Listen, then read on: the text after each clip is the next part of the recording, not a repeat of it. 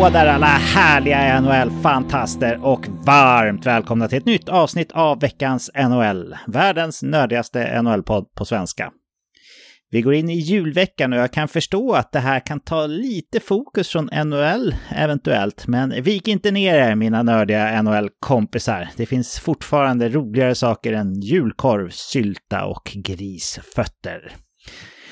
Ni vet att det är NHL jag syftar på och idag kommer ni få höra samma välbekanta duo som har gjort er sällskap ett par veckor i rad nu. Av den anledningen välkomnar jag vår fina vän och nestor Olof Sylvén. Hallå där Olof! Hallå, hallå! Hur mår du och hur har din vecka varit? Ja, jag mår bra som vanligt och eh, ja, men den här veckan, det känns som att den bara tjoff har redan gått en vecka. Vad har jag gjort? Ingen aning, men eh, Ja, men när jag tänker efter så sticker två saker ut i alla fall. Jag har varit på Yasuragi, det här japanska spat med Hilda och sen så har jag dessutom gått en två dagars kurs i AI. Mm. Ja, på arbetstid eller? Jajamensan. Ja, har du fått lära dig något användningsområde för AI? Det finns väl säkert i arbetet? Ja, det finns väl typ tusen användningsområden, men det har varit ganska mycket bildfokuserat, mycket mid-journey, men eh, just nu så handlar det ganska mycket om att alltså lära sig verktygen, fundera, liksom hur fungerar AI, hur tänker AI och eh, ja, och sen i nästa steg blir det väl lite grann på hur man ska kunna använda det, men det, det är fortfarande ganska tidigt skede. Jag tycker det är, det är svårt att säga på vilket sätt det kommer att förändra kommunikationsgamet än, så att säga. Mm. Ja, du skickade ju en eh, bild på Queen Elizabeth i full skridskomundering i alla fall. Den kanske inte förändrar framtiden nämnvärt i alla fall. Men kul var det. Ja, men härligt man får pyssla med sånt på arbetstid. Ja, verkligen, verkligen. Hur var det på Yasuragi Jag har för mig du har varit där förut, eller är det David som har berättat att han har varit där förut? Eh, ja, men det var första besöket för mig. Jag gillar det. Det är ju så här japanskt och man får inte ha mobilen och man ska vara tyst och man ska gå lugnt och försiktigt och sådär. Och det gillar ju jag. Vi hade ju någon sån där typ introduktion när vi kom dit på typ en kvart. Där man fick lära sig, du vet, där är Yasuragi så här, bla bla bla bla bla. Uh, och då var det ju ett gäng nyanlända, höll jag på att säga. Några som precis hade kommit, kommit dit då. Så de var lite stojiga och stökiga. Då gick den här uh, läromästaren ut och liksom bara gav dem en japansk blick och så, så blev de tysta som möss. Mm, ja, en japansk blick, det vill man inte behöva värja sig mot. Det är en sak som är säker. Mm, ja, men han hade lite så här, han hade lika gärna kunnat haft en bambukäpp och, och gått omkring med, kändes det som lite. Ja, ja det hade i och för sig varit coolt också. Mm.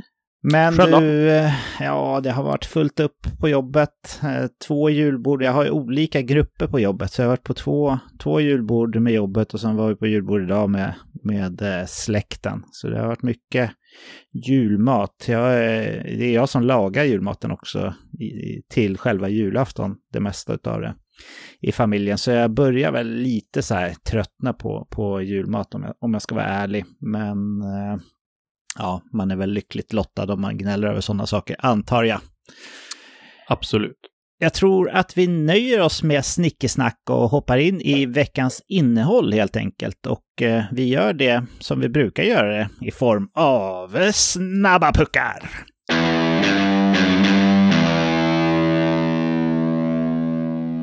Winnipeg Jets får klara sig utan sin skottglade ytterforward Kyle Connor på grund av en underkroppsskada han ådrog sig i onsdags. Connor förväntas missa 6 till 8 veckor. St. Louis Blues 27-åriga ytterforward Jakub Vranja har inte riktigt fått det att lossna de senaste säsongerna i NHL. Till råga på allt så blev han nedskickad till AHL under veckan och ingen klubb ville ta honom och hans 5,25 miljoner i capita när han passerade waivers. Vranja stod för två assist sin första match med Springfield Thunderbirds, så vi får se om det blir en kortvarig stint i AHL för Tjeckien. Ismo Lekkonen, pappa till Colorado-forwarden Arturi Lekkonen och expertkommentator för finska Viaplay har retat upp sonens lagkamrat Mikko Rantanen efter att, efter att ha insinuerat att Mikko inte tränat lika hårt den här sommaren som förra, vilket resulterat i klenare målskörd i år. Mikko, å andra sidan, kommenterade Ismos sågning i veckan efter 6-5-segern mot Calgary, där Antanen stod för tre poäng. Snackar man skit så kommer det att komma tillbaka, hälsade Mikko. Att Ismos son Arturi själv poängtaktar på rekordlåg fart i Colorado har Ismo däremot inte kommenterat. Huruvida det hänger ihop med eventuella lata sommardagar, ja, det låter vi vara osagt. Stort fokus i hela organisationen Washington Capitals är ju på Alex Ovechkin och hans jakt på det uttjatade målrekordet. I veckan blev det däremot lite annat fokus från DC när det läckte ut att ägaren Ted Leonsis planerar att bygga en ny arena för Washington Capitals och NBA-laget Washington Wizards som han också äger. Arenan ska byggas i Northern Virginia tillsammans med ett nöjeskomplex som beräknas kosta 2 miljarder dollar att bygga. Det är inte en flytt av de båda klubbarna det handlar om, utan det här ligger i närhet till nuvarande position, ungefär en halv mil utanför Washingtons centrala delar. 30 000 nya jobb beräknas detta kunna leda till.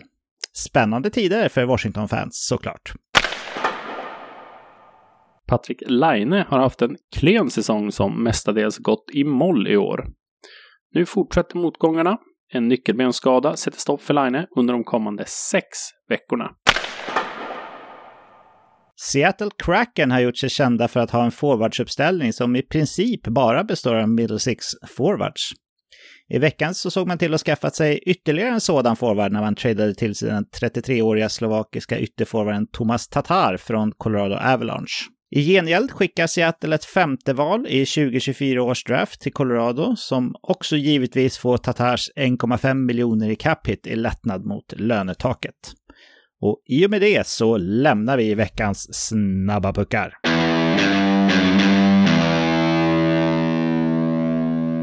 Då är vi framme vid den delen av avsnittet när vi sänker tempot lite för att bolla kring sånt som vi har gått och funderat på i veckan. Och jag tänkte faktiskt att jag skulle ta tillfället i akt och börja den här veckan. Förra veckan så pratade vi ganska mycket om att det har gått bättre för Arizona Coyotes än vad man hade räknat med på förhand. Vi fick uppenbarligen anledning att hålla oss kvar i Central Division och diskutera lite den här veckan kring Central Division också. Det var ju nämligen så att St. Louis Blues valde att låta Craig Berube lämna sin post som huvudtränare för St. Louis. Det är AHL-laget Springfield Thunderbirds tidigare huvudtränare Drew Bannister som tar över som interimscoach efter Berube. Eh, Bannister har tidigare ingen erfarenhet av att coacha NHL-lag.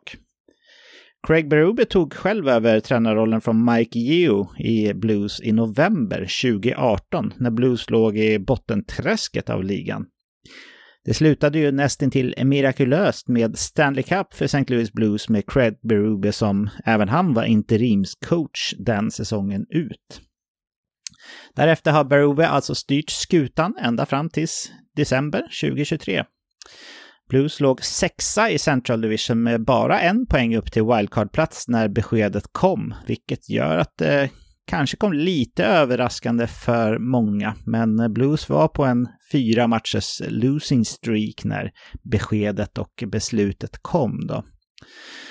Olof, blev du förvånad över eh, att eh, Blues väljer att eh, bryta samarbetet med Craig Bruby? Ja, men lite grann ändå känner jag nog. Det är precis som du säger, de hade väl varit fyra torsk där mot ganska svaga lag dessutom. Men eh, det känns som att Berubi har haft en liksom ganska säker position, även om laget inte kanske riktigt har presterat de, de senaste, närmaste senaste åren i alla fall. Men eh, ja, nej, men lite grann kanske att det kommer nu. Möjligen att eh, man kanske skulle ha väntat lite, men eh, ja, jag vet inte. Hur tänker du? Ja, alltså man är inte, man är inte ovan att St. Louis väljer att göra lite saker som kanske skiljer sig lite från andra klubbar. Men eh, jag tror nog att det var de här fyra raka torskarna som, som lite fick eh, bägaren att rinna över så att säga. Och eh, ja, man har ju vunnit två matcher här efter att man bytte coach. Tror du att det här Eh, kommer innebära att eh, St. Louis Blues kommer gå bättre framöver och knipa en av de här slutspelsplatserna, Olof?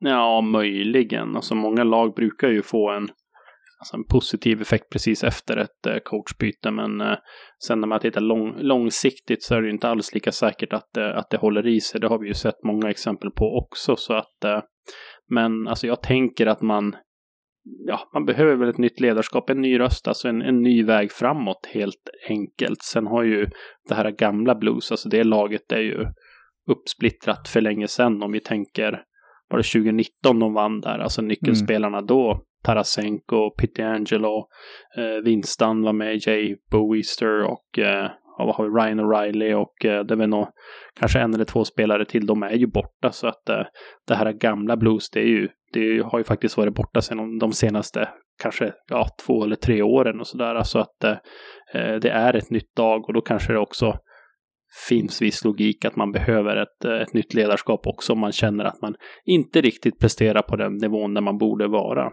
Men eh, ja, fram, framtiden, vart det här laget är på väg, det är lite mer osäker på. Hur tänker du där? Jo, men jag tippade ju faktiskt eh, St. Louis Blues till slutspel i år. Och sen gällande framtiden så det finns ju ändå alla möjligheter tycker jag för den här klubben att kunna kunna vara relevanta ganska lång tid framöver. Visst, man har några äldre spelare som fortfarande är ganska tongivande sådär, men samtidigt så har man en hel del yngre som typ är i sin eller på väg in i sin prime nu. Så att eh, jag tror inte att det behöver vara någon, någon eh, jobbig framtid direkt för Blues sådär. Eh, det är ju Ja, och det här eh, har, vi, har ju jag fått lite kritik från lyssnare att jag alltid är negativ till Jordan Binnington. Han har ju faktiskt varit ganska bra den här säsongen. Eh, fram till ja, de här fyra losing streak-matcherna mer eller mindre och någon innan det också. Så låg han ju, tror Eh, förra gången jag pratade om Binnington så tror jag han låg sjua i hela ligan i gold saved above average till exempel, vilket ju är eh, kanon. Men målvaktssidan och backsidan, det, där, där krävs det att det kommer några yngre eller åtminstone några andra förmågor att ta fram eh, någonting som saknas. För jag tycker att eh, Torrey Krug, han har inte lyckats bli den där första backen som, som eh, man önskar i ett powerplay, som han var under hela sin tid i Boston. Visst, det var andra spelare i Boston, men det känns ändå konstigt tycker jag att han kunde göra så otroligt mycket powerplay-poäng i Boston. Men sen har han, trots eh, många år i Blues nu, inte lyckats få till det överhuvudtaget. Så uh, det krävs lite talang, men de har draftat relativt bra i blues. Så att det, det, finns, eh, det finns sånt som pockar på där bakom. När vi spelar in här så har ju eh, Central Division båda wildcard-platserna och det är faktiskt lite poäng till godo till, till de andra på västsidan där om det blir så att Central får två wildcard-platser, då tror jag ändå att eh, Blues kommer få en av dem. Det är min magkänsla i alla fall. Vad, vad tror du, Olof? Ja, det är absolut inte omöjligt och eh, det känns ju som att man, man kommer fortsätta gå för det lite grann här. Alltså coachbyte tycker jag indikerar på det. Ibland så kan ju ett coachbyte indikera att man är på väg i en ny riktning, men tittar vi på Blues kontraktssituation så har man ju i princip alla nyckelspelare liksom på kontrakt under ett antal år till. Så att på så sätt så finns det ju ingen liksom, ja, idé egentligen om att börja om här och nu, utan då är det lika bra att försöka lite längre till tycker jag. Och sen har man tio spelare på olika typer av klausuler, kontrakt också, så att det är inte lätt heller att att eh, trada bort spelare om man nu skulle vilja det. Så att eh, jag tror Blues, de, de sitter i den här gå före båten nu och kommer göra det minst två år till. Det är vad jag tror. Mm. När eh, Craig Berube tog över St. Louis Blues så var vi i den här podden lite småkritiska till honom. Vi tyckte att han kändes som en surpuppa som inte stod för ett modernt ledarskap. Men det slutade ju med succé den säsongen och eh, det har väl gått hyfsat för Blues därefter också, även fast de inte har varit någon utmanare direkt. Nu kan inte jag jättemycket om, om Drew Bannister. Och han är ju dessutom interimscoach, så det är inte säkert att det är han som kommer få den rollen. Men tror du det blir som det brukar, Olof, att, att när man har haft en eh, som ligger i ytterkanten gällande ledarskap åt ena hållet, att de nu kommer ha en lite mer players coach som, som tränare efter det här, eller är svårt att svara på? Alltså svårt att svara på. Man har ju några yngre ledande spelare som har kommit in, men det finns ju det, ett gammalt garde kvar också så att säga. Och eh, ja, med Berubi så eh, föll ju allting på plats alltså. När han kom in och man vann Stanley Cup. Eh, mycket på grund av honom, men inte bara. Vi ska inte heller glömma bort att eh, Binnington kom in och gjorde det väldigt, väldigt bra. Det var en, en jättestor anledning till att Blues gick så bra när Berubi kom in också. Så att, eh, ehm, ja, nej men eh, Ja, jag, jag, vet inte riktigt faktiskt. Vad, vad, tror du själv? Det är en bra fråga. Jag tror väl att i och med att de agerade som de gjorde med Berube, att han blev interimscoach och sen så gick det bra för dem så, så fick han behålla jobbet och fick eh, plocka bort interimstiteln då. Så tänker jag att om det går bra här för, för Bannister så tror jag säkert att eh, han kommer få fortsätta ratta. Någonting som jag tycker är anmärkningsvärt här, de här, det är ju bara två matcher som har spelats nu efter bytet när vi spelar in det här, men jag såg en av dem, den senaste, och Jordan Cairo framför allt, men även Robert Thomas. Men framförallt Jordan Cairo var väldigt framstående i den matchen och såg riktigt, riktigt vass ut.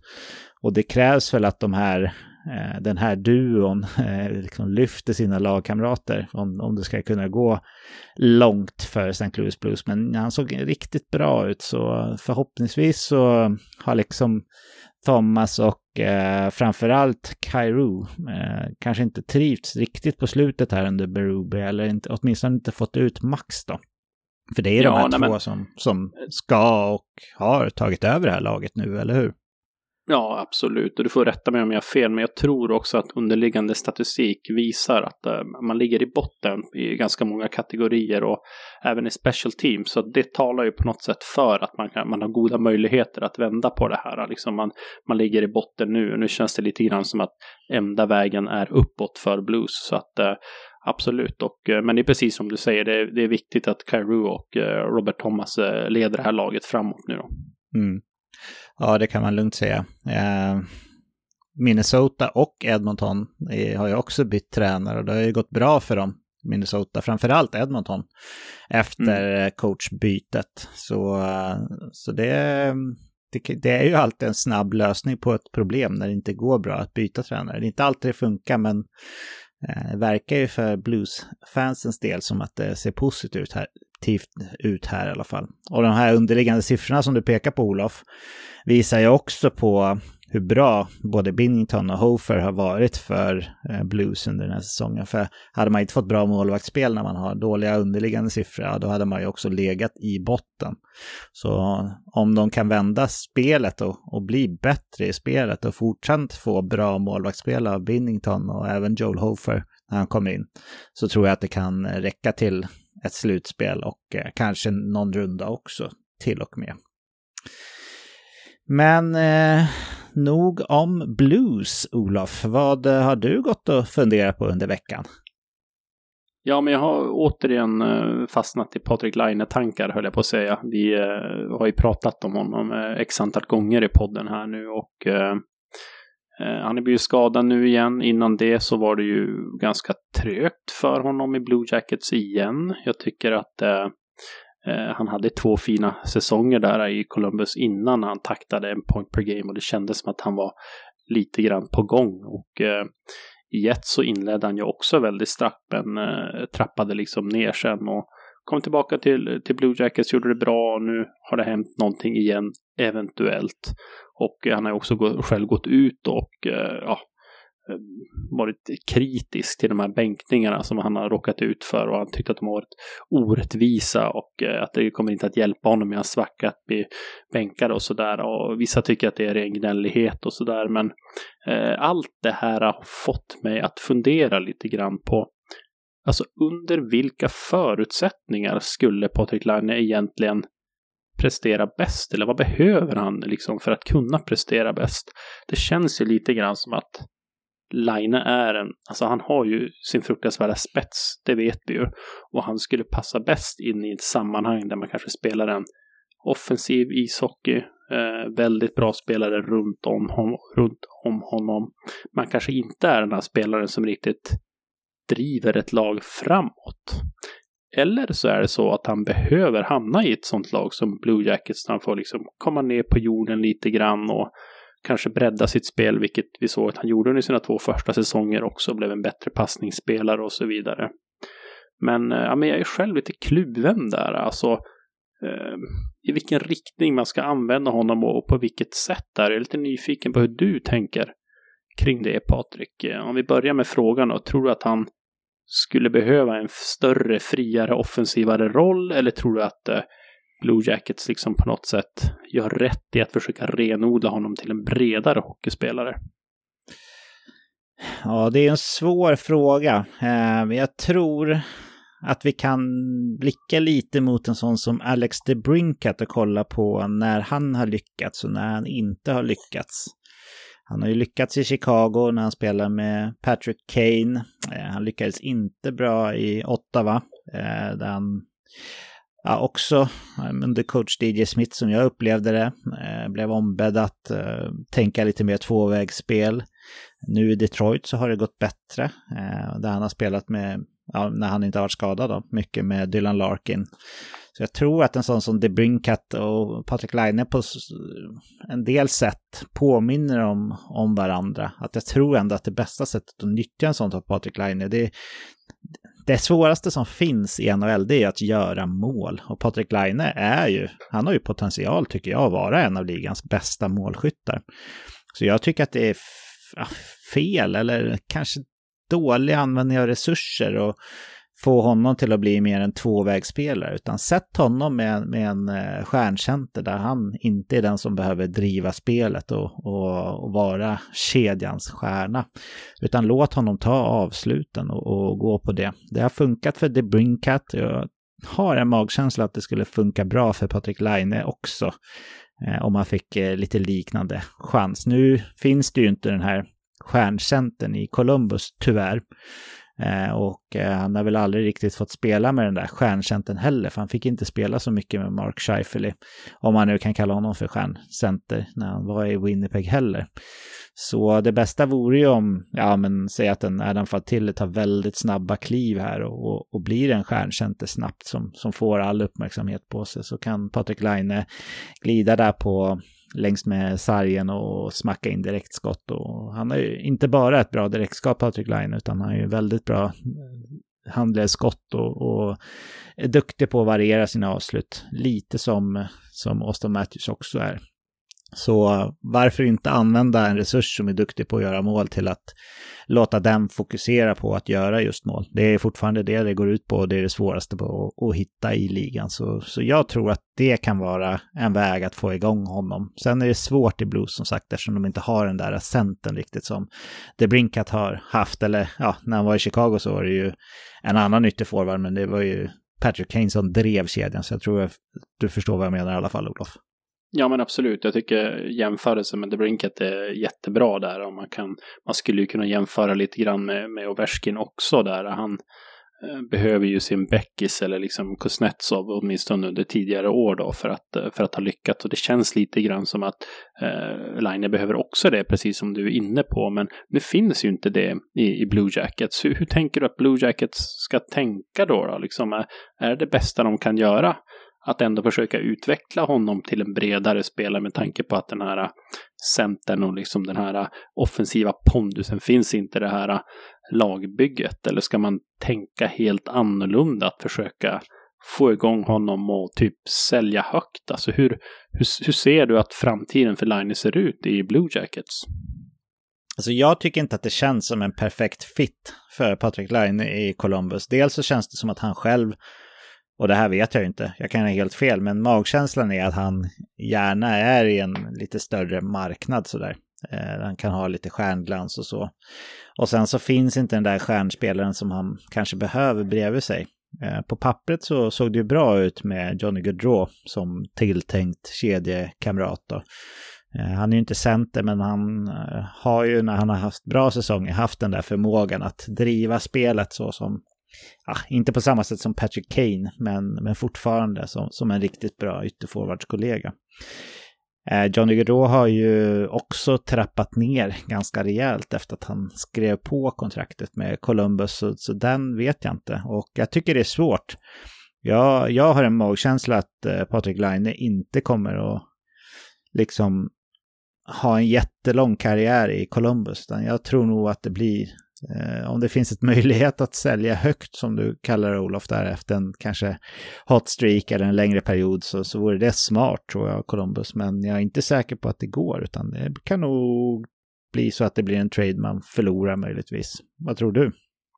Ja, så han har ju ytterligare två år kvar efter den här säsongen på kontraktet. Och han kommer ju vara 27 när kontraktet går ut och han är ju UFA när det går ut. Då, så att, att liksom sälja honom nu, nu, det tror jag är helt fel. Utan jag tror man ska ha kvar honom till åtminstone sista säsongen och så får man i så fall möjligtvis då sälja honom då om man inte går till slutspel. Eller så får man kanske se honom gå gratis ifall det är på så vis som man är, liksom är en contender eller är i slutspelet då. då. Men eh, att sälja nu tror jag, är, eh, tror jag är dumt. Det är väl kanske snarare man ska försöka maxa honoms, hans värde inför en sån eh, eventuell trade deadline då, då. Men det är ganska lång tid tillbaka, eller framåt innan, innan det sker då. Tror mm. du att det på något sätt att han känns ju som en människa med kanske lite extrovert personlighet och att det kanske sätter lite krokben för honom själv också ibland. Kanske speciellt i ett lag som Columbus som har en, ja, vad ska vi säga, en tradition av ganska strikt disciplinerat spel så, eller eh, det, ja, hur, hur, tänker du?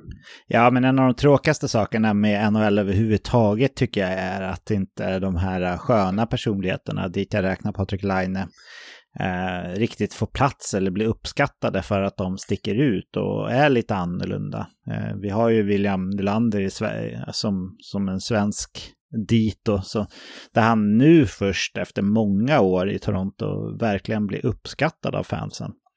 Han har ju alltid både bland media och fans varit lite av en hackkyckling och ska, ska bort därifrån. Och han, han är ju också extrovert och, och gillar att ha lite shine sådär på sig. Och eh, jag tycker att det finns ganska många flera sådana exempel genom åren också. Att det, att det är en liten nackdel att sticka ut och vara lite skön sådär. Det är ju inte som i NBA direkt där du, där du vill ha de här som sticker ut för att det säljer matchtröjor och drar uppmärksamhet till klubben och sådär. Så jag, jag tror inte att det bara är Columbus. Jag tror att eh, Toronto och Columbus som exempel är ju nästan motsatsklubbar till när det kommer till intresse och marknad och sådär. Och inte ens där i, i Toronto så verkar det ju vara uppskattat att sticka ut och vara lite skön. Så, så det är nog inte bara i Columbus, det kan nog bli samma sak för Line vart han än kommer, tills han liksom vinner sina fans och eh, de mm. lokala eh, pressens eh, förtroende och kärlek då. Men jag tycker ja. det är tråkigt att det är så. Ja, men om vi får drömma lite då, vart vi skulle vilja eh, se Line, vart, vart han nu skulle, om vi ska återknyta lite grann till min grundtankar, min grundfråga, alltså vilka förutsättningar är de bästa för honom? Om, om vi får drömma och placera honom i en annan klubb då, jag ska uh, köra upp lite förslag här så får vi se om det fastnar för någonting. Mm. Eh, Penguins, Devils, Oilers, Vancouver, Kings, Tampa Bay. Ja, alltså många av de där. Eh, Devils var min första tanke innan du, innan du eh, började rabbla upp alternativ. Där känns det som att han skulle kunna ha en eh, stjärnspelare eller stjärncenter i, eh, även vid, vid skador och sådär också. Så det skulle vara kul. Eh, självklart Edmonton. Där eh, verkar det ju nästan inte spela någon roll vem som spelar i fem mot fem med eh, McDavid och så, utan det verkar vara mest powerplay där de är väldigt, väldigt produktiva. De som är andra och tredje spelare i, i den där kedjan så länge inte Leon Draisaitl verkar inte vara så inblandade i poängen, utan det, det är till mångt och mycket McDavid som gör det. Eh, men det skulle ju såklart vara lockande att se en äh, finsk supersniper bredvid Conor McDavid eller Leon Draisaitl givetvis. Pittsburgh, ah, det känns också lite trist för de, de är ju på väg åt fel håll.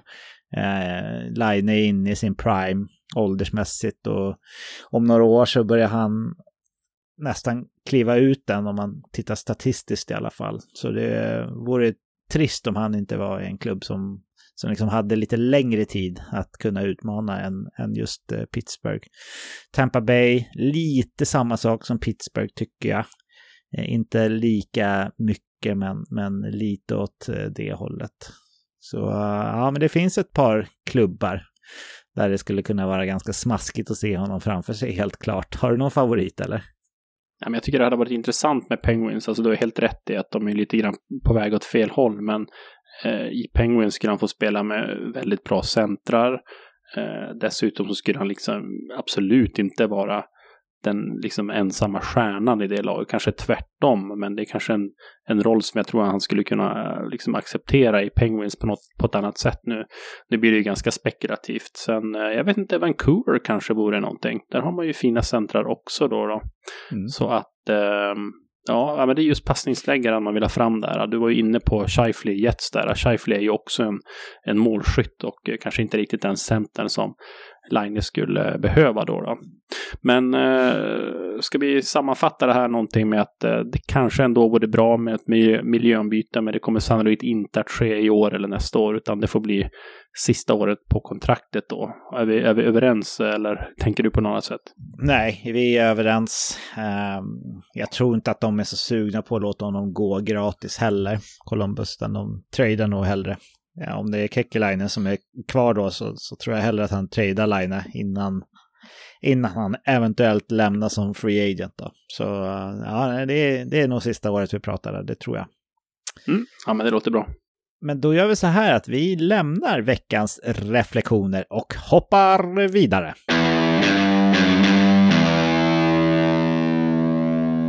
Då mina kära vänner är det dags för, att, för oss att fortsätta det vi påbörjade under förra avsnittet, nämligen Finnkampen.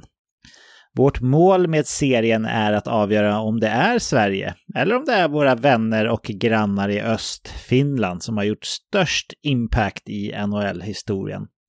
Det är den absoluta toppen som vi pratar om här, inte bredden. Så det är alltså topp fem vi snackar om på olika positioner och sen kanske vi låter bredden utanför topp fem bli utslagsgivande om det skulle vara väldigt jämnt bland topp fem.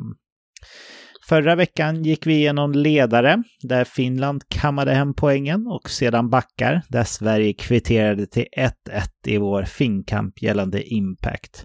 Visst tittade du på ytterligare någon eh, svensk målvaktstränare där, Olof, med hjälp av lyssnare, eller hur var det? Ja, tre lyssnare har hört av sig här äh, och äh, påpekat att vi glömde ta med Stefan Lunner som var tränare i New York Islanders säsongen 1998-99. Han hade ju då titeln assisterande tränare men var framförallt målvaktstränare, mycket på grund av att Tommy Salo fanns i laget då. då. Eh, han var bara en säsong i Islanders organisation ska vi säga. Eh, den säsongen missade laget slutspelet. Man hamnade sist i Atlantic med endast 24 segrar så att eh, ja, han gjorde väl ingen jättestor impact i Islanders kan vi säga så, även om han var först då och kanske eh, på målvaktspositionen då eh, av Sverige och Finland. Eh, så att, eh, men ja, jag, jag, tänker ändå att eh, det förändrar nog inte kanske ändå bedömningskategorin tränare GMs utan jag, jag tänker att eh, Finland får fortsatt som, ja, ta poäng i den kategorin, eller vad tänker du? Ja, det tycker jag absolut. Uh, inget illa om eh, Lunner, men uh, han uh, svänger liksom inte på pendeln över till, till Sveriges fördel här gällande ledarna i NHL. Det tycker jag inte. Men idag fortsätter vi serien med ytterforward som jag har kikat närmre på och centrar som du Olof har kikat närmre på. Tycker du att vi ska börja med ytterforwards eller centrar Olof? Eh, ja, men vi kan börja med centrar kanske, tänker jag. Ja, men då eh, lämnar jag helt över taktpinnen till dig då, Olof, så får du eh, berätta vad du har kommit fram till, så får vi se om jag håller med. Ja, nej men att uh, undersöka svenskar som har haft uh, svenskcentrar som har haft impact i NHL, det är ju ett ganska roligt arbete får vi säga. Och det finns ju väldigt många spelare att uh, kika på och jag vet inte Patrik, har du kollat någonting på en topp 5-lista där eller vill du att jag ska gå igenom min först eller hur tänker du? Nej, jag vill att du går igenom din först. Du fick ju mm. ändå uppgiften att kika lite närmare på just centren alltså. Ja, Ja, jag var lite nyfiken bara på, på din ranking där, men absolut det kan jag göra. Mm. Eh, ja, man, man hamnar ju lite grann i så här Peter Forsberg-dilemmat här när man ska prata om honom. Jag har valt att sätta honom högst upp på min lista av centrar från Sverige då i NHL. Eh, det känns som att allt har redan sagts om honom och det är liksom svårt att hitta något nytt och liksom det är svårt att liksom klä hans karriär i ord men eh, här har vi ju ändå Sveriges kanske bästa spelare i NHL genom tiderna tillsammans med Niklas Lidström. Och definitivt den bästa forwarden genom alla tider skulle jag säga. Han har liksom en högsta nivå som ingen annan matchar. Han kunde alltid lägga in den här extra växeln när det gällde som mest. Och nu har jag ploppat in ett quiz här, Patrik. Nu vill jag veta vilka fyra NHL-klubbar har Foppat spela för? Ja, det är ju Quebec, Colorado, eh, Nashville och Philadelphia, va? Ja, men precis. Det är en eh, uppvärmningsfråga. Vilken klubb var han kapten för? Det var Philadelphia om jag inte minns helt fel. Ja, men det stämmer bra. Det är bra, Patrik. Mm. Han hade ju en viss Joe Sakic i Colorado. Det är svårt att ta kaptensrollen där. Ja, ja, verkligen. Eh, tveklöst då. Eh, nej, men för mig är han solklar etta på den här listan och eh, ja, om inte skador hade satt stopp då, ja, det är otroligt vilken karriär han skulle kunna ha haft då. då. Lite statistik, han har alltså högst poängsnitt eh, per match av alla svenskar, alltså genom tiderna. Nu snackar vi ändå genom tiderna här. Det finns ju vissa svenskar som spelade på den tiden när det gjordes väldigt mycket mål i NHL, men han har ändå högst poängsnitt. Jag tror han ligger på 1,25 poäng per match och eh, han är vunnit Stanley Cup. Han är Hart Trophy-vinnare. Han är Calder Trophy-vinnare också. Och nu kommer quizfråga nummer två här. Är det tre kanske det blir, Patrik? Eh, vem vann Calder Trophy året efter Forsberg? Ja, jag har ju själv kikat på ytterforwards här inför avsnittet då. Så, så den, eh, den kan jag. Det var Daniel Alfredsson. Ja, det är lite kul. Jag, eh, jag googlade bilden på honom, jag tycker om att göra det, eh, när han vann eh, Calder Trophy och eh, då slog mig någonting eh, att eh, alltså Daniel Alfredsson, han har sett likadan ut under hela sin karriär. Alltså när han vann Calder Trophy i mitten på 90-talet, han ser exakt likadan ut som sista året han spelade i NHL. Det är nästan så att han såg yngre ut i slutet av sin karriär när han skaffade det här långa hårsvallet. Så Mm. Alltså, jag tror att vi har att göra med NHLs Benjamin Button här. Har du tänkt på det? Ja, men jag tror det är uh, den, den uh, göteborgska kosten med mycket fisk. Tror du inte det? Ja, alltså omega-3. Absolut. Ja. ja. men gör gärna det. Googla gärna Alfredsson så får ni se hur man, hur man håller sig evigt ung. Mm. Eh, Foppa har ju vunnit Art Ross Trophy också, gjort mest poäng i, eh, i NHL under en säsong. Så att han är nummer ett på min lista. Sen mellan nummer två och tre tyckte jag det var lite tajt. Alltså i första anblick så kände jag att det är givet att Mats Sundin ska vara där. Och eh, jag landade trots allt i att, eh, att sätta honom som nummer två då. Och eh, han var ju kapten för Toronto under många år. Men han var inte första europeiska eh, kapten i NHL. Och nu vill jag såklart veta, du får en quizfråga till här då Patrik. Vem var den första europeen att vara kapten i NHL. Och tar, svarar du rätt på den här, eh, då, eh, ja, men då bjuder jag på en bira nästa gång vi ses. Mm -hmm. Ja, jag tänker på Jaromir Jagr, men han var inte riktigt någon ledare sådär. Så det är inte säkert att det var han. Jag, jag, jag vet inte, den, den var svår tycker jag. Fick ja, det är en mål... svensk, ska jag säga. Det är en svensk. Ja, det, ja, det är en svensk. Ja, okej. Okay. Kan Kenta Nilsson ha varit kapten? Någon gång? Nej. Nej, Nej då, säger jag, att... då säger jag pass. Ja. Pass, ja men det, det är bra. Det var faktiskt Lars-Erik Sjöberg i Winnipeg Jets. Jag, jag, tror att han har smeknamnet Taxen, lite osäker på den. Jag har inte faktakollat den men... Eh, ja, den ja, låg den... inte top of mind, det måste jag erkänna. Nej, nej men absolut inte. Men lite, lite kul trivia sådär. Mm. Jaha, tillbaka till Sundin då. Han har alltså flest poäng av alla svenskar i NHL någonsin, 1349. Lidström har spelat flest matcher dock. Eh, och eh, Börje Salming har faktiskt spelat fler matcher än eh, Mats i Toronto. Det kan man inte tro, men eh, så är det. Mm. Eh, han var första europé att gå i draften som ni säkert vet och eh, ja, han är ju, jag skulle säga att han är den största ledaren i svensk ishockey någonsin. Alltså en given lagkapten i, i landslaget och sådär. Fast nu ska vi inte prata om, eh, om landslaget då. då. Han var en stor ledare i Toronto också. Även om det inte han var en storhetstid för klubben så var, så var ju han ändå en ganska självklar ledare.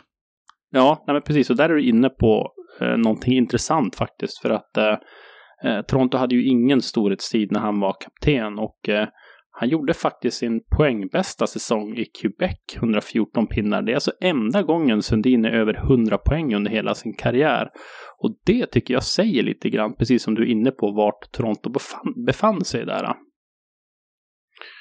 Och eh, ja, man, man, kan ju liksom eh, fortsätta fantisera, alltså hur, hur nära det ändå var att Sundin och Forsberg spelade tillsammans, skulle få spela tillsammans i, i uh, Quebec då, då, eller Colorado eller hur man nu ska se på det. Mm. Uh, det finns ju en bild på dem i, i Quebec ställda de gör en sån här försäsongsturnering i, i Sverige, men uh, tyvärr så blev det aldrig så att de fick spela i samma lag då. då. Det hade varit någonting va, med Sundin, Forsberg och Joe Sakic i samma lag. Ja, det är väl en helt okej okay centeruppsättning ändå får man ju säga. Ja, nej men det, det, får man nog ta och göra. Kan du på så här rak arm eh, hitta någon bättre center trea i NHLs historia? Bättre än någon av de tre, det har jag väldigt svårt att tänka mig. Nu har inte jag såklart på uh, koll på hur Montreal-lagen såg ut på, på den tiden när det inte var så många klubbar i NHL. Så de hade säkert superbra centra hela vägen ner, men men uh, en Sundin eller Foppa eller säkert som tredje center, det har vi aldrig sett. I så fall så har jag helt glömt bort det. Ja, Bä bästa jag, jag kan komma på är ju typ så här uh, Jordan Stahl när han var som bäst i Pittsburgh. Men det är ju inte alls på den nivån överhuvudtaget. Mm, nej men så tänkte jag också, men jag, jag googlade lite för säkerhets skull och eh, då kom jag in på Edmonton Oilers laguppställning från 1986-87. Och vad tänker du då på för tre centrar? Ja, vi har ju en med nummer 99 som var ganska duktig. Ja, han var hyfsat duktig. Sen Mark Messier var väl också helt okej. Okay. Mm. Eh, den tredje, vem kan det ha varit då? Ingen, ja. ingen klocka som ringer så här på rak arm direkt. Nej, det är lite, står det still? Ja. Ja, låt mig, jag kan kidnappa din hjärna lite grann. Jag tänker att du tänker så här. Eh, Edmonton Oilers 1986-87, mycket riktigt så har du konstaterat eh, Gretzky och sen så har du konstaterat Messier och sen så kommer du på det 1986-87. Var inte det Reijo Ruotsalainens första säsong i Edmonton? Och, och därefter tror jag det blir bara blackout för dig. Ja, sen är det svart. Ja, det stämmer.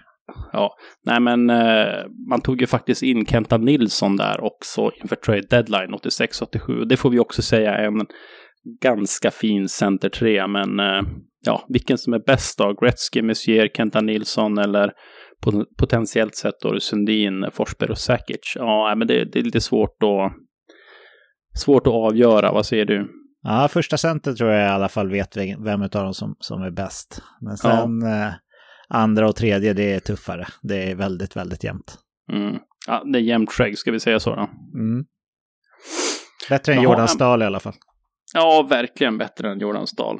Eh, nu ska, vem hade Pittsburgh där som tredje center? De hade ju Malkin Crosby, så det var ju den här tredje eh, de hade ju Kessel och sen hade de... Eh, ja, men det var väl, eh, det var väl typ eh, Bonino, Handsvenskan från... Bonino-kedjan då med... Ja. Bonino och... Eh, ja, nej, Bonino. Ja. Nej, ja. skitsamma. Nej, men det var väl när Jordan Stahl var där som de hade bästa tredje centern skulle jag vilja påstå ändå. Ja, nej men så är det nog. Mm. Jaha, ja men det var nummer två då, då. Får jag gissa, eller, eller vill du gissa vem jag har på plats nummer tre? Ja, jag skulle kunna gissa på att du har Henrik Zetterberg där. Men det finns ju faktiskt några olika alternativ, så jag är inte säker. Mm. Nej, men känslan var väl lite grann att sätta kanske Zetterberg där, men sen när jag... Jag tycker eh, Conn Smythe väger rätt tungt alltså. Ja, fast väger det lika tungt som Hart Trophy? Det är frågan. Ja, nej, det, det kanske inte. Jo, alltså, jo, men eh, ja, jag vet vart du är på väg någonstans och eh, den spelaren har ju faktiskt haft en längre NHL-karriär också och eh, ja, men kanske under en längre tid varit en framstående spelare i sin klubb. Så jag, jag köper det också. Mm, ja, men den här spelaren som jag pratar om, han har ju bara 16 matcher färre än Sundin. Han har vunnit Hart Trophy, han har vunnit Artros Trophy, alltså mest poäng i NHL. Han har varit kapten under åtta säsonger. Han har vunnit King Clancy Trophy två gånger. Hur man nu värderar det, kanske inte jättemycket. Han har 17 säsonger under bältet. Han har över 1000 poäng på 1300 matcher. Och eh, ja, Henrik Sedin har jag valt att sätta som nummer tre då. Men initialt tänkte jag nog, känslan var att Zetterberg skulle komma före. Men eh, när jag studerar liksom statistiken och, och så där så tycker jag ändå att eh, ja, men Sedin ska förtjäna tredjeplatsen där. Mm. Ja, men det, det köper jag ändå faktiskt. Ja, och sen har vi fjärdeplatsen Henrik Zetterberg, Conn Smythe Trophy, slutspelets bästa spelare, eh, vunnit Stanley Cup. Eh, högt upp i liksom Selke-voteringar ett antal år. Men alltså, jag tycker ju ändå att han var ju inte ens faktiskt första center på ett sätt i Detroit. Alltså jag, jag håller Datsjuk lite högre faktiskt än Zetterberg. Hur tänker du där? Då? Ja, men det, det gör jag också. Och eh, ja, det fanns ju andra före Datsjuk också som, som, eh, som också var högre. Så han var väl aldrig liksom, ja det var väl precis på slutet där kanske. När han var, men då hade ju Detroit redan trappat av lite. Men han hade det där magiska slutspelet ju. Eh, mm. När han var, då var han ju, då var han ju bäst i slutspelet. Alltså den var ju självklar den, den Consmite. Och det var väl, var det Crosby som sa att han drömde mardrömmar om Henrik Zetterberg? Det slutspelet. Eller Kommer så... inte ihåg, men det kan nog ha stämt. Ja, det var någon sån. Ja, Datsjuk tog väl några Selke. Han tog väl minst två, gjorde han inte det? Jo. Jag, jag tror det i alla fall. Ja, ja nej men Zetterberg kom ju på fjärde plats då. Hade ju kunnat få lite längre karriär om det inte hade varit för skador också. Så det var lite tråkigt för honom. Sen blir det ju femteplatsen då. Det är den svåraste tycker jag. Här har jag bollat lite kring Kenta Nilsson. Vi har Beckis också som man skulle kunna ta. Men eh, vi pratar ändå spets och impact och då tänker jag att då måste vi placera Kenta Nilsson på femte plats. Så han kanske, kanske till och med skulle kunna vara ett snäpp högre då. Men eh, 553 eh, matcher i NHL. Han har alltså näst högst poängsnitt efter Foppa per match. Strax efter en, under 1,25. Eh, han är den svensk som har gjort flest poäng under en säsong i NHL genom tiderna. 131 poäng. På andra plats är Foppa 116, så det skiljer alltså hela 15 poäng. Det är ju alltså en helt eh, otrolig, alltså en galen säsong han hade där. Mm, jag tycker att eh, eh, jag, jag, tycker att det väger väldigt tungt, måste jag säga. Att eh, han har gjort flest poäng av eh, svenska genom tiderna. En säsong alltså. Ja, och det skiljer ju inte en, två poäng heller. Nej. Eh, han har gjort 49 mål också säsongen 1980-81. Eh, vunnit Stanley Cup. Eh, han har ju rekordet i Calgary för flest assist och poäng under en säsong. Alltså en, en riktig magiker, lever liksom verkligen upp till sitt eh, smeknamn. Och eh, ja, avslutade karriären i spanska ligan också. Det, det är underbart. ja, bara det gör att han förtjänar en, en plats på mest impact i NHL. Mm. Ja, så här har vi liksom eh, fem riktiga, riktiga raketer och eh, nu är jag lite, lite nyfiken här på vad Finland kan ha och eh, erbjuda. Eller vill du lämna någon kommentar kring Sverige först? Nej, det jag undrar väl vilka du, vilka du brottades med att uh, få in där. Det är väl Beckis kanske som är närmast, eller? Ja, det är Beckis som är närmast.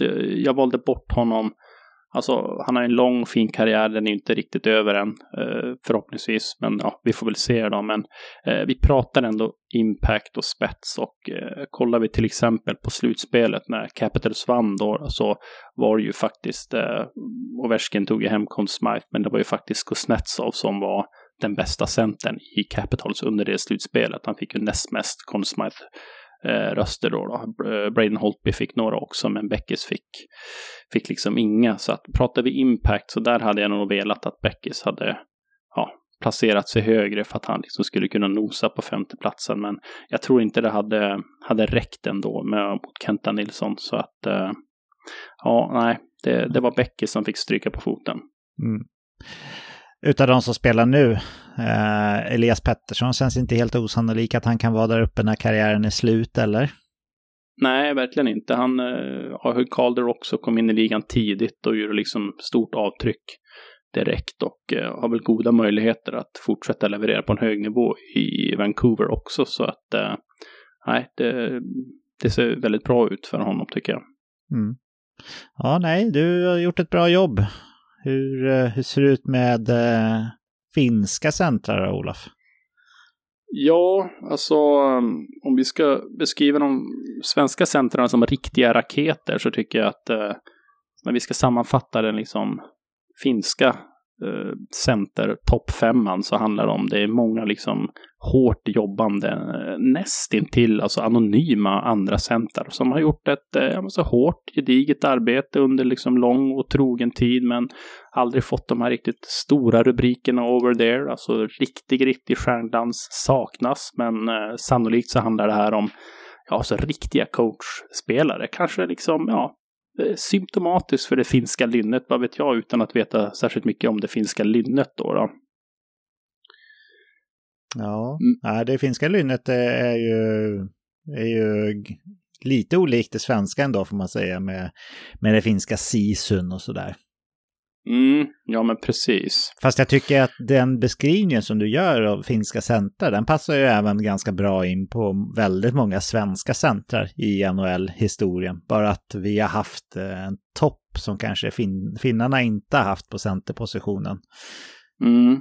Ja, nej men absolut, lite grann så är det ju och eh, jag har valt att sätta Sakko Koivu som nummer ett på eh, bland de finska centrarna då, och eh, ja, han är väl typ Finlands kanske mest älskade hockeyspelare genom tiderna efter kanske möjligen Seleni och Jari Kurri då, och eh, han var ju kapten i Canadiens under ett decennium och det tycker jag ändå liksom, det smäller ändå hyfsat högt. Det är kanske en av de tuffaste marknaderna att vara kapten på tillsammans med Toronto då och eh, han gjorde också en typ av eh, impact att han gjorde en väldigt hyllad comeback när han kom tillbaka efter sin cancersjukdom och han har gjort över 1000 matcher, alltså 1124 matcher och 832 poäng då och eh, vunnit Bill Masterson Trophy och eh, King Clancy Trophy och sådär. Men ja, kanske ändå inte den här riktiga, riktiga, riktiga spetsen, men en riktig lagspelare och väldigt duktig i tvåvägsspelet och sådär. Men ja, stjärndans saknas lite grann på Koivu kanske då. då.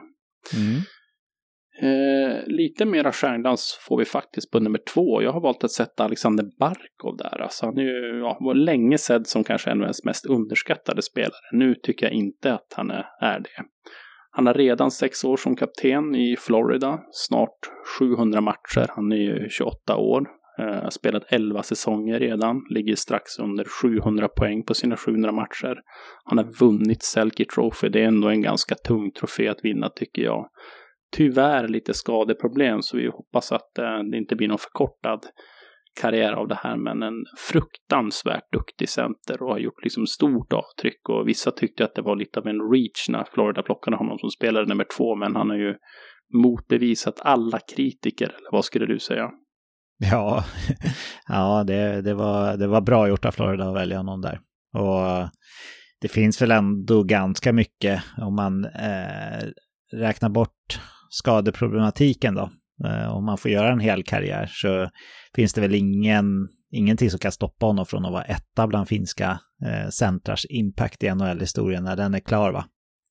Nej, det tror jag inte. Och han har ju, liksom, det, det känns som att han är spelare i ett lag också som har goda möjligheter att gå långt i, i slutspelet framöver här. Och skulle han leda sitt lag till en Stanley Cup, men då liksom, då kanske han nog redan tar över första platsen redan genom det, det skulle jag nog säga. Mm. Eh, men han ligger något, något eller några år bort från det tycker jag, från att ta första platsen från Koivu då. då.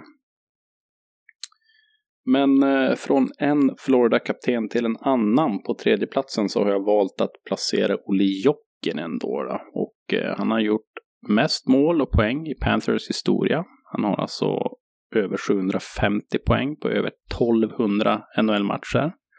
Kapten i Florida som jag sa och eh, även känd för sina le ledaregenskaper då. Och, eh, fast ja, kanske inte älskad av alla om man ska tro på vad ryktena säger då. Men eh, en, eh, en duktig och, eh, och bra center som inte heller har fått de stora rubrikerna i Florida. Det blev ju lite av ett debacle här när han skulle hyllas i Florida. Var det förra säsongen eller var det början av den här säsongen när man skulle göra en utställningsmonter där och hylla honom. Det var, ja, jag vet inte, det såg väl ut som ett akvarie typ inrätt av en femåring eller vad säger du? Jag har faktiskt missat det helt, men jag blir sugen på att, att kika när vi har spelat in färdigt här idag. Ja, ja men precis. Jag tror hans fru la ut på Instagram, eh, What's this the best you could do? Och sen en bild på den här montern då, liksom. Han skrev, och det var riktigt, riktigt eh, parodi. Men ja, ah, jag, som har, jag som har besökt eh, liksom, NHL-arenan i Florida, man ska inte ha så höga förväntningar heller. De hade någon, någon utställning om Floridas historia och det var inte särskilt mycket. Det var typ John van Wiesbrooks, eh, visserligen väldigt fina All-Star-tröja från 96, men eh, ja, Sen var det lite andra grejer, men ja, hockeykulturen är väl inte så stark i Florida kanske då. då. Inte än. Inte i Nej. den delen av Florida i alla fall. Nej, precis. Ja, exakt, det har du rätt i. Mm. Jaha, fjärdeplatsen då, då. Då är frågan om vi ska placera Sebastian Aho där eller Mikko Koivu. Och eh, ja, jag valde att eh, placera Mikko Koivu där då, men kanske, ja, på samma sätt så tror jag att Sebastian Aho kan ta steget eh, upp här nu ganska snart då. Men eh, han är fortfarande ganska ung. Mikko Koivu fjärde plats. Han har ändå gjort över 500 poäng på 1000 matcher, över 1000 matcher i NHL. Han har varit kapten i Wild i 11 säsonger. Det, det smäller ändå hyfsat högt och eh, stor och stark tvåvägscenter. En liksom dröm, tredje center för vilket contenderlag som helst då. Men han är ju en, en andra center skulle jag ändå säga, liksom legitim sådär. Men i övrigt, det är samma sak där. Det är inte så mycket stjärnglans. Det finns liksom inte så, så mycket fantastisk trivia att hitta om Mikko KV. Jag har inte i alla fall lyckats då. Så att, uh, har du någonting spännande att dela med dig av, Mikko? Nej, alltså jag håller med om, om det du säger här. Undantaget kanske de som fortfarande är aktiva då, så, så finns det inte så mycket alltså när det kommer till stjärnglans och eh, stor impact eh, för Finland på just centerpositionen faktiskt. Och Mikko Koivu tycker jag passar in på den beskrivningen faktiskt. Mm. Jaha, femteplatsen då, då. Sebastian Aho, han är ju given första center i Keynes, men eh, kanske inte på den övre halvan av centrar i NHL ändå om man räknar första centrar eh, också lite anonym skulle jag vilja säga. Det kanske spelar in att han spelar i Carolina också då. då. Men här finns det ändå stora, stora möjligheter att klättra på den här listan om man nu får en lång och gedigen NHL-karriär, vilket jag tror att han kan få. Hittills då, 547 matcher så har han gjort 494 poäng, så han är ja, nästan i princip point per game och eh, Eh, har varit väldigt stabil point per game de senaste sex säsongerna och eh, pratar vi impact så gjorde han också en, eh, en ganska stor impact redan under sin eh, rookie-säsong. Jag tror han gjorde var det 24 eller 25 mål och uppe i 50 poäng sådär. Så att eh, det är ju en spelare som har en hel del skill, alltså kanske lite mer än, än Mikko Koivu till exempel då. då så att eh, ja, här finns det möjligheter att klättra kanske många positioner på listan när karriären är slut. Så att eh, Sak, saknar du dem på listan eller hade du velat gjort något annorlunda när vi pratar om finnarna? Nej, jag tycker du har rätt namn med där. Jag tänker att, eh, att både Barko såklart, men även Aho har möjlighet att ta någon position här innan karriären är slut. Eh, Råpe Hintz tycker jag särskiljer sig också från den här eh, uh, tvåvägscenter. Han har ju lite mer offensiv stjärnglans. Sen finns det ju andra centrar i, i NHL nu som, som jag tycker eh, passar in bra på den här initiala beskrivningen av, eh, av den lojala tvåvägscentern som, som till exempel eh, Anton Lundell som spelar i samma lag som Alexander Barkov. Kan nog ha någon liknande sån karriär tänker jag som en, som en eh, Mikko Koivu eller så. Och även Jesper Kotkaniemi som även han spelar i sa samma klubb som Sebastian Aho då, en annan finne som är på väg upp. Kan också ha en sån där tvåvägsroll som, som är väldigt uppskattad bland fansen men som kanske inte ger den största impacten i NHLs historia sådär. Så mm. men du har gjort ett bra jobb Olof och äh, det är inte så mycket att dra ut på här. Det är inget snack om vilken nation som kammar hem poängen på centrarna va, eller? Nej, det känns som att skulle det här varit en fightergala med fem stycken individuella matcher så skulle Sverige vunnit på knock i princip eh, ja, alla fem matcherna. Då. Så att eh, jag tycker det är en tydlig eh, poäng till Sverige här och ska vi säga Sverige går upp i ledning 2-1 i finkampen. Ja, det får vi säga. Och eh, vi kikar vidare på ytterforwards då. Och jag tänker att eh, du kan få säga Olof om du tycker att jag ska börja med svenska eller finska ytterforwards. Mm, men jag tycker nog du får börja med svenska då kanske. Då gör jag det. Eh, jag tyckte att topp tre var relativt givna. Det var lite svårt att välja inbördes ordning på dem, men eh, ändå ganska eh, självklart för mig att välja Daniel Sedin som etta. Eh, du pratade ju om eh, Henrik Sedin när det kommer till de centrarna som har gjort mest impact eh, från svenska centra genom tiderna. Men Daniel Sedin, han har väl en liknande karriär, även fast Henrik kanske hålls någon liten klass över Daniel faktiskt, men det beror nog lite på positionen också. Centern är ju mer framträdande i laget. Men Daniel Sedin gjorde också även han över 1300 matcher. 1306 matcher. Han gjorde 1041 poäng. Det är inte så många spelare som gör över 1000 poäng, så det är stort. Han vann poängligan 2011. Han vann också Ted Lindsay det året, som eh, framröstas av spelarna då, som den bästa spelaren i ligan. Och var finalist till Hart Trophy. Eh, ja, det fanns ju några att, välja på här, men jag tyckte ändå trots att han är utan Stanley Cup då, att vinna poängligan och att vinna Ted Lindsey slår väldigt högt för mig. Tycker du att jag gjorde rätt eller fel som hade Daniel Sedin etta, Olof?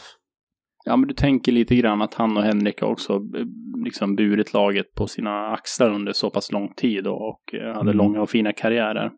Ja, men det är Näslund lite grann som man tänker då, så att ja, men det ska bli intressant att se hur du, hur du resonerar där. Ja, precis.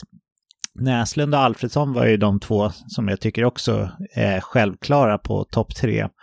Och eh, jag valde faktiskt eh, att sätta Daniel Alfredsson tvåa. Eh, men det är jämnt däremellan. Daniel Alfredsson har gjort 1246 matcher, nästan alla i Ottawa som vi vet, och gjort 1157 poäng. Han vann Calder Trophy som vi var inne på, vilket jag tycker smäller eh, högt. Eh, han gjorde också både flest mål och flest poäng av alla i slutspelet 2012. 14 mål och 8 eh, assist. Det tycker jag också slår högt. Han har vunnit en King Clancy for what it's worth och en Mark Messier Leadership Award. Den tycker jag ändå är lite fin. Mm. Så han har, om jag ska ta Marcus Näslund direkt också då, så, så har ju han ett betydligt lägre poängsnitt, men han var ju en bättre målskytt då. Marcus Näslund har gjort 1117 matcher och eh, 869 poäng. Jag tycker det är stor skillnad ändå mellan 869 poäng eller 1157 poäng som Daniel Alfredsson har. Eh, sen har Marcus Näslund en eh, Ted Lindsey eh, Award 2003 och han var Hart-finalist samma år också. Så det är lite liknande där eh, som, eh, som Daniel Sedin det året han vann eh, poängligan. Då.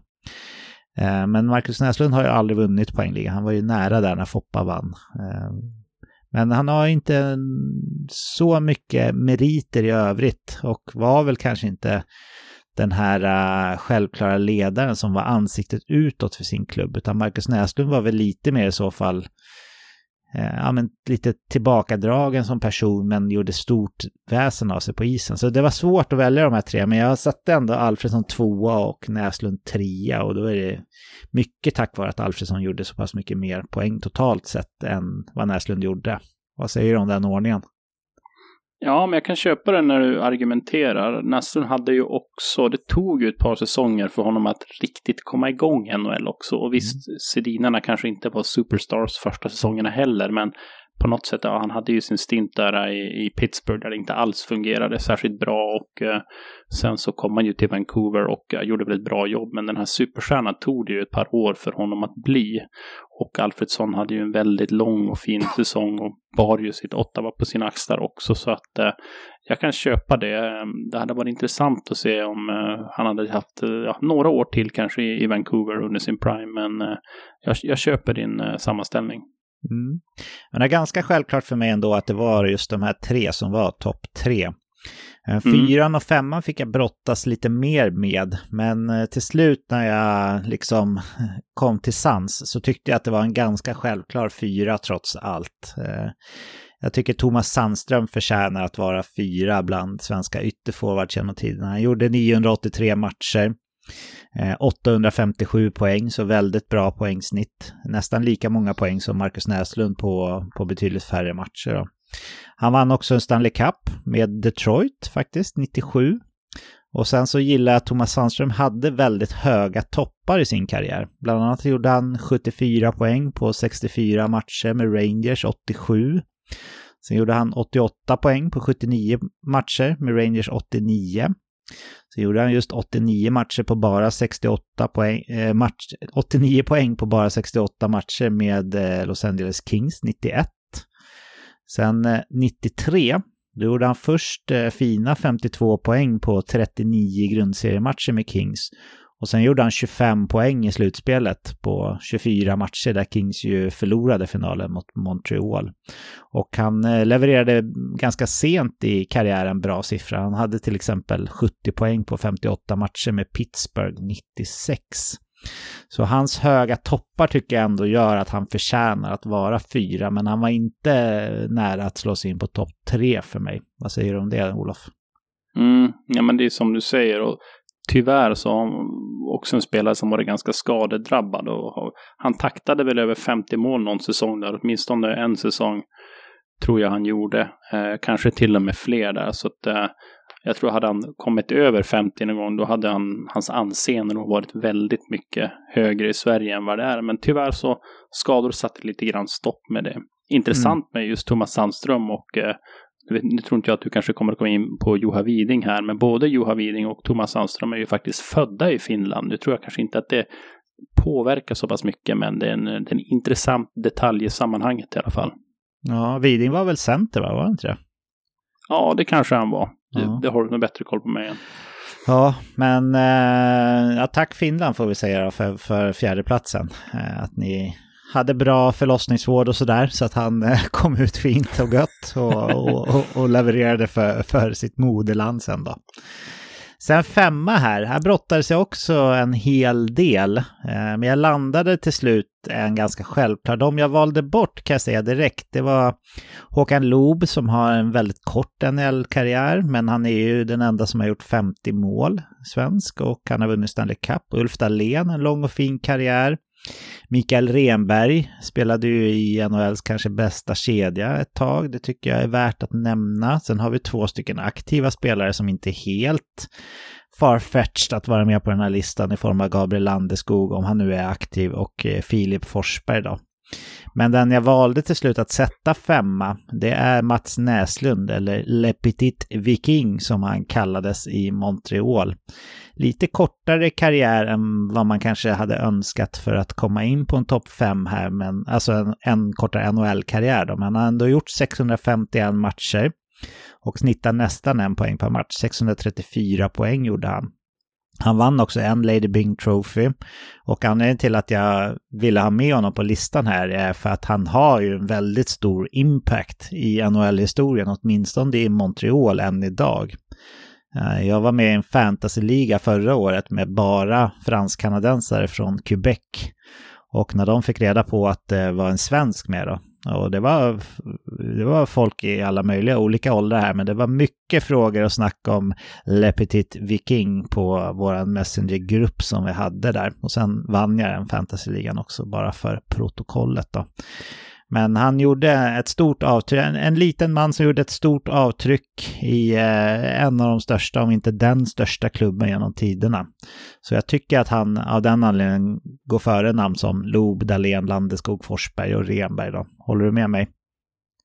Ja, vi får väl se hur det blir med Landeskog här, men det, där pratar vi ju om en riktig impact-spelare. Men visst, han, hans eh, karriär är ju förhoppningsvis inte slut nu då, så att eh, han kan ju slå sig in där. Han, han skulle kunna slå sig in. Renberg hade ju en väldigt fin karriär också, också lagkapten i NHL och gjorde en hel del poäng. Och spelade ju i det legendariska Legion of Doom som du, som du nämnde där. Så att, eh, men ja, ja, ja, möjligtvis att kanske någon av dem skulle med då. Alltså det skulle väl vara Renberg i så fall då. då.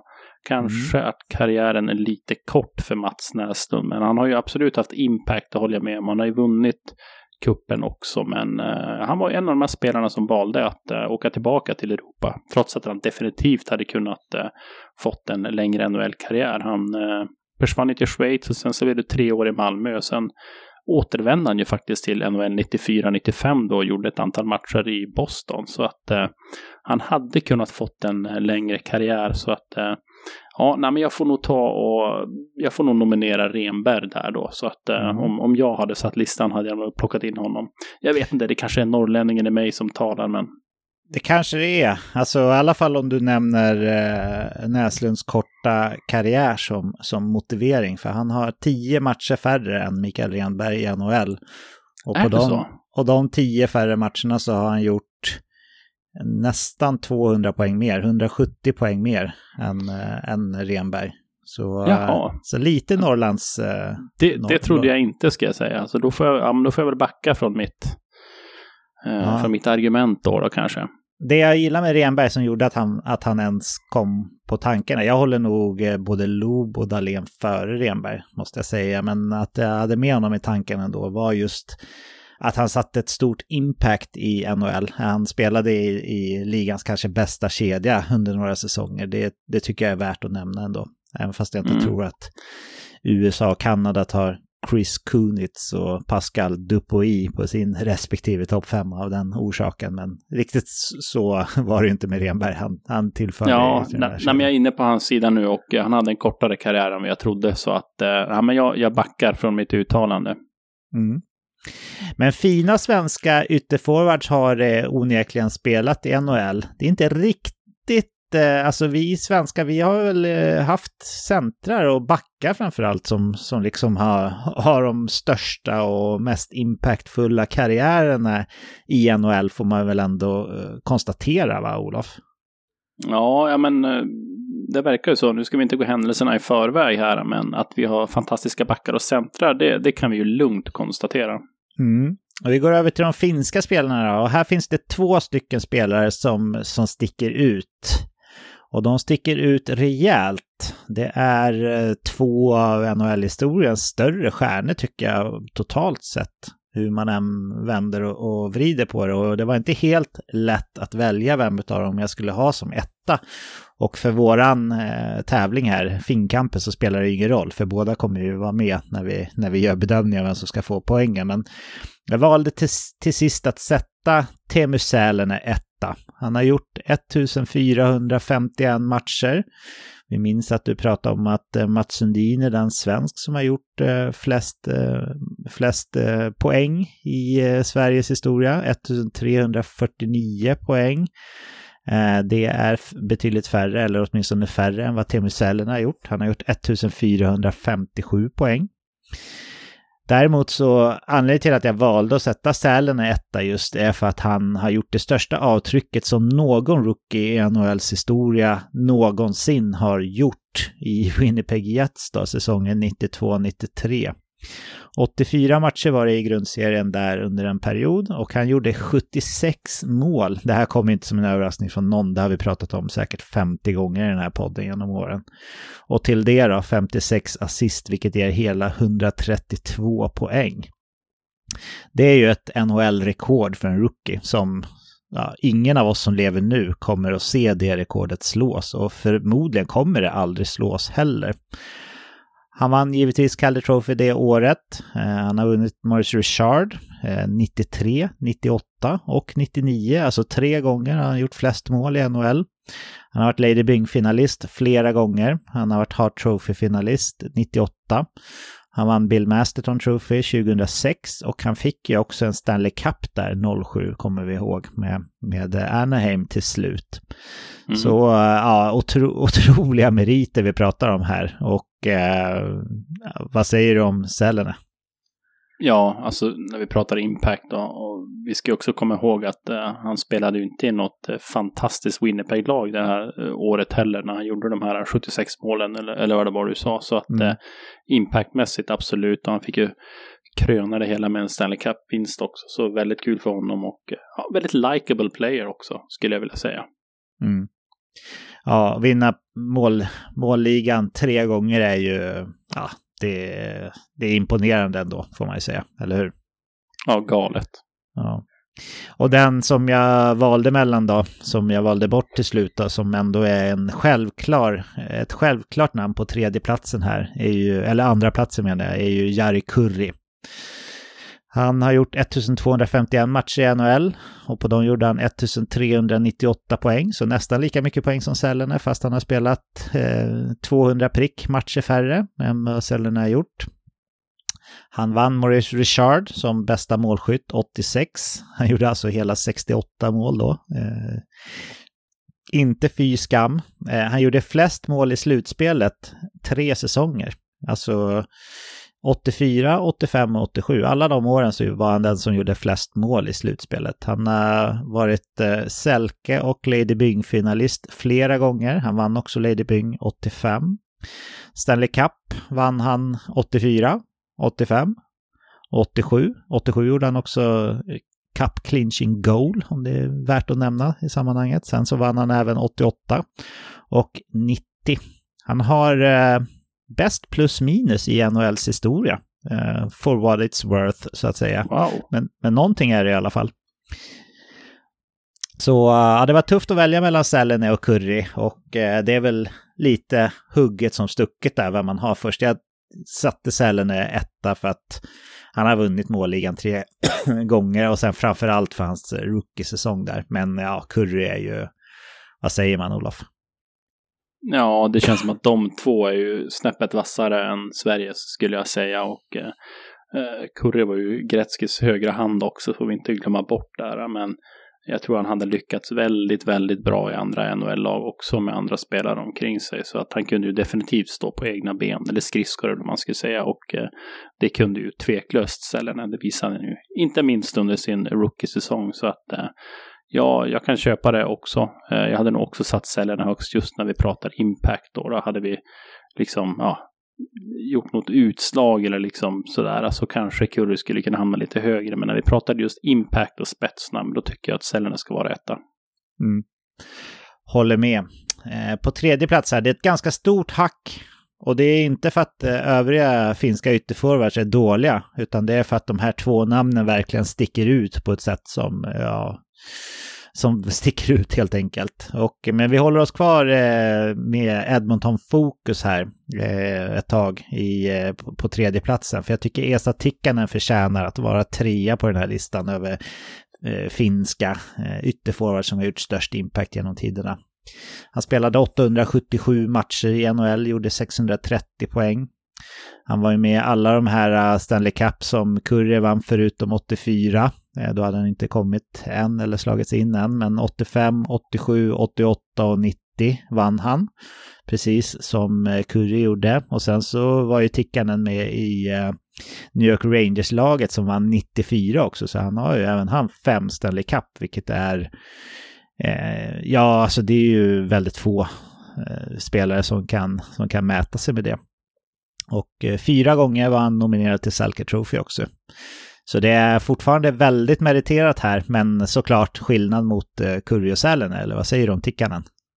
Ja, absolut. Och eh, Tikkanen var ju också väldigt känd som en, en agitator. Alltså han kunde vara liksom en agitator samtidigt som han kunde spela hockey. Han var den generationens Brad Marchand kanske man ska säga. Och eh, det är ju en e-, egenskap som kanske glöms bort ofta när man pratar om, om Tikkanen. Men eh, det är ju en väldigt viktig egenskap och det hade ju stor impact för de lagen som han spelade för. Just att han var eh, ja, lite av en förgrundsfigur där och gick liksom lite först i, i täten för det typet av spel tycker jag också eh, talar väldigt mycket för en hög position på den här listan för Esa Tikkanen.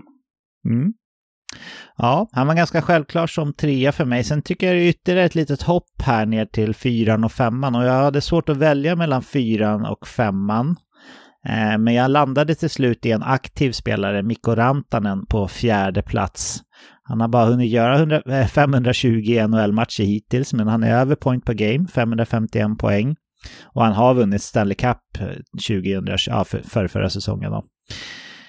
Eh, inte riktigt meritmässigt i linje med övriga eller den som jag har på femteplatsen. Men jag tycker att Mikko Rantanen har det här majestätiska över sig som jag har så svårt för. Eller tvärtom, som jag, som jag har så svårt att eh, inte falla för. Som eh, Evgeni Malkin när, när han var som bäst. Som Mats Sundin när han var som bäst. Och ja, den här liksom kan ta över spelet på isen och, och, och verkligen dominera.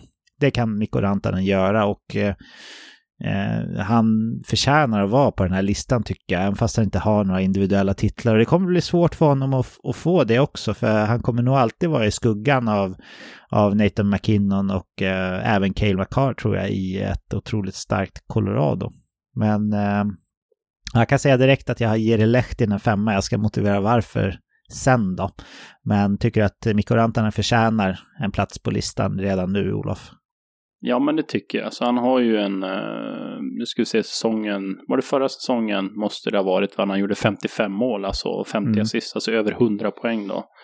Uh, på 82 matcher och uh, där kan vi ju verkligen prata om impact och ja, du har ju rätt att han är ju kanske trea i hierarkin i Colorado, men ja, han skulle väl kunna plocka en Conn Smythe Trophy i framtiden här då kanske. Ja, det är inte omöjligt. Jere Lehtinen som sagt har jag som eh, avrundning på listan här. Eh, han eh, är ju lite som centrarna där, främst känd för sina defensiva egenskaper. Han eh, har spelat 875 matcher och trots att han var grym i defensiven så har han ändå gjort väldigt fina 514 poäng då. Han var med i Dallas Stars-laget som vann Stanley Cup 99 och eh, han har vunnit eh, Selke Trophy tre gånger. Och han har varit finalist ytterligare tre gånger. Så det tycker jag ändå visar att han under hela sin karriär var en av de bästa defensiva forwardsen i, hela ligan. Och nu för tiden så ser vi ju väldigt sällan ytterforwards eh, vara så här dominanta i det defensiva spelet. Så jag tycker definitivt Lehtinen förtjänar en plats här och nästan så att jag var sugen på att ha honom över Mikko Rantanen. Men, men ja, han är ju med här i alla fall. Så det, det är väl rätt, eller Olof? Ja, det är rätt att han ska vara med. Kanske till och med att han skulle vara före Rantanen där. Alltså när, mm. när man tänker efter. Det är väl bara Bergeron och eh, någon kille till som har fler Selke Trophies än, än vad han har. Och han har ju fått sitt nummer eh, pensionerat också av, av, Dallas tror jag, där för några år sedan. Så att eh, Eh, hade ju väldigt, väldigt stor impact måste vi säga med sitt defensiva spel. Så att eh, jag vill nog nominera honom på en fjärde plats där ändå faktiskt. Mm. Nej, men jag, jag köper det. Och sen till skillnad från eh, de här Barkov och Aho som vi pratade om och även Droppe Hintz och, och Anton Lundell och sådär på centersidan så jag känner inte ändå kanske att Mikko Rantanen har sådär jättemånga platser att plocka under karriären här. Visst, han kan nog komma, sätter vi Lehtinen fyra då, så kan han nog vara före Lehtinen. Han kanske till och med skulle kunna peta bort Esa Tikkanen från en tredje plats på listan. Eh, men högre än så kommer han ju inte komma, eller hur? Nej, det kommer han inte att göra. Nej. De namnen som jag valde bort här då, eh, det var ändå ganska lätt tycker jag vilka fem namn som skulle vara med på listan. Men Patrik Laine har, eh, ja nu är han ju inne, vi har ju pratat om honom redan idag ganska mycket. Och borträknat den här formsvackan på slutet så har han ju ändå gjort ändå, tycker jag, en ganska stor impact i NHL. Jussi Jokinen eh, förtjänar att nämnas, likaså Sami Kapanen. Men jag tycker inte att det är någon av dem som är jättenära att peta ut Rantanen eller Lehtinen från topp fem. Håller du med mig? Ja, nej, men det tycker jag nog. Det gör du helt rätt i. Då är frågan vem vi ska ge poängen här då, Olof. För det råder ju ingen tvekan om att eh, skulle vi göra en, en topp fem av svenskar och finnar så skulle ju Sälen och Curry fortfarande vara etta och tvåa. Men mm. därefter är det ju lite svårare att eh, särskilja dem va? Ja, jag, jag tänker lite grann så här. Vi räknar ju ändå spets och impact här och eh, vi pratar ytterforwards och eh, man kan ju argumentera för att eh, ytterforwards, eh, de ska göra poäng, de ska göra mål, det är deras, eh, deras huvudsakliga uppgift och eh, du nämnde Loob här, han är ju enda svensk som har gjort 50 mål under en säsong. Kollar vi på statistik för finska wingers så har vi en, två, tre, fyra, fem, sex, sju, åtta stycken säsonger med över fem mål, eh, äh, 50 mål då. Selen är 76. Mm. Sen har vi Jari Kurri, Jari Kurri. Sen har vi Mikko Rantanen på fjärde plats 55 mål. Sen har vi Jari Kurri igen på 54-52. Sen har vi Sellene Sellene igen på 52-51. Så att eh, pratar vi just bara målskyttskategorin så är det ju tveklös finsk seger. Och eh, där har vi ju, ja, vad sa vi nu, tre, tre olika spelare som har levererat och under många säsonger dessutom. Så att eh, och som du säger, toppen där är ju är ju fantastisk. Men eh, om vi ska hitta några argument, argument för Sverige, hur tänker vi då? Ja, men det är väl kanske att jag, att jag tycker att om vi tar liksom trea till femma och även om man blandar in de som är utanför topp fem. Eh, nu, nu gör vi ju inte det, men om vi skulle göra det. Om vi tar trea till tia bland svenska ytterforwards, då tycker jag faktiskt att eh, Sverige kammar hem det ändå. Eh, men eh, ja, alltså det går inte att eh, blunda för att Teemu Selänne och Jari Kurri har haft eh, en impact som ingen svensk ytterforward har haft i närheten av att ha i, i ligan. Och det tycker jag väger rätt tungt. Även om kanske våran fyra och femma har haft högre impact än Finlands dito än så länge. Så eh, ja, jag har svårt, jag har svårt att eh, vara så pass enögd och blågulögd att jag inte ger den här poängen till Finland ändå. Eller vad säger du? Mm. Ska vi sammanfatta lite snabbt? Vilka hade du på topp fem i Sverige? Ja, då hade jag ju Daniel Sedin, Daniel Alfredsson, Marcus Näslund, Thomas Sandström och Mats Näslund. Mm. Och Finlands dito så har jag Timo Säläne, Jari Kurri, Esa Tikkanen, Mikko Rantanen och Jeri Lehtinen. Där vi kanske petade upp Lehtinen till fyra då, och Rantanen femma. Ja. Ja, nej, jag... Eh, alltså jag, jag hittar ingen väg fram för våra blågula vänner här. Jag tycker att eh, det, det är ganska tydlig poäng till Finland här faktiskt. Mm. Det betyder att vi har 2-2 va, om inte jag har räknat fel, i ställning. Ja, det stämmer. Och eh, hur, ska vi, hur ska vi ta det här i mål nu? Blir det nästa vecka eller Patrik? Det blir nästa avsnitt, det blir det definitivt. Vi har en position kvar, målvakter. Och eh, ja, det kommer ju bli målvakterna som fäller avgörandet här. Och eh, ja, det blir, det blir hemarbete för oss Olof att djupdyka i, i statistik och, och, och, impact för att avgöra den, den här prestigefyllda finkampen som vi håller på med, eller hur? Ja, så kommer det bli. Jag har inte börjat än, men eh, det kommer ju bli jämnt i alla fall. Det kan vi, det kan vi nog konstatera. Mm. Vill du, jag tänker eftersom vi bara är en position då, vill du kika på de svenska eller de finska målvakterna? Om vi delar upp det lite grann nästa, vecka, nästa avsnitt då. Eh, ja, jag kan väl ta de eh, svenska då om det är okej okay för dig. Mm, det är okej. Okay. Tar jag de finska. Sen så har vi faktiskt lite kontakt med eh, några vänner från Finland här som har eh, NHL-posten som, eller NHL-podden som Yle har eh, på, på sin hemsida. Så förhoppningsvis om allt eh, går i land så kan vi bjuda in någon av dem för att diskutera det här. Kanske inte nästa avsnitt utan när vi har gått igenom allting och, och höra hur, ja, men hur ett finskt perspektiv på det här är. Det vore väl kul Olof? Absolut. Det är alldeles för sällan i livet man har finska perspektiv med sig. Så att eh, det vill jag verkligen ha. Ja, är det avsnitts... är det avsnitts finska perspektiv. det är alldeles för sällan i livet man har finska perspektiv med sig. Med de fina ja. orden så lämnar vi den här delen av finkampen och hoppar vidare. Så där Olof, då har vi ytterligare ett väldigt trevligt samtal om vårt gemensamma favoritämne att lägga till handlingarna. Vill du som vanligt skicka med några uppmaningens ord till våra fina lyssnare innan vi stänger av för den här gången? Ja, ja men absolut. Julen står ju för dörren här och eh, jag vill såklart tacka dig som lyssnar. Sen vill jag också tipsa om att eh, om det är så att du vill ge en kär klapp till någon som du tycker om så kan du gå in på veckans NHLs webbshop på eh, veckansnl.se veckansnhl.se och klicka hem lite trevliga plagg för att stödja podden. Eller eh, ja, det kanske är så att du misstänker att du bara kommer få dåliga klappar. Då kan man ju ta saken i egna händer så att säga. För övrigt så vill jag också eh, uppmana er att höra av er om vi har missat någonting eller om ni absolut inte håller med till exempel i vår ranking av eh, Finnkampen så får ni gärna göra det. Vi diskuterar jättegärna.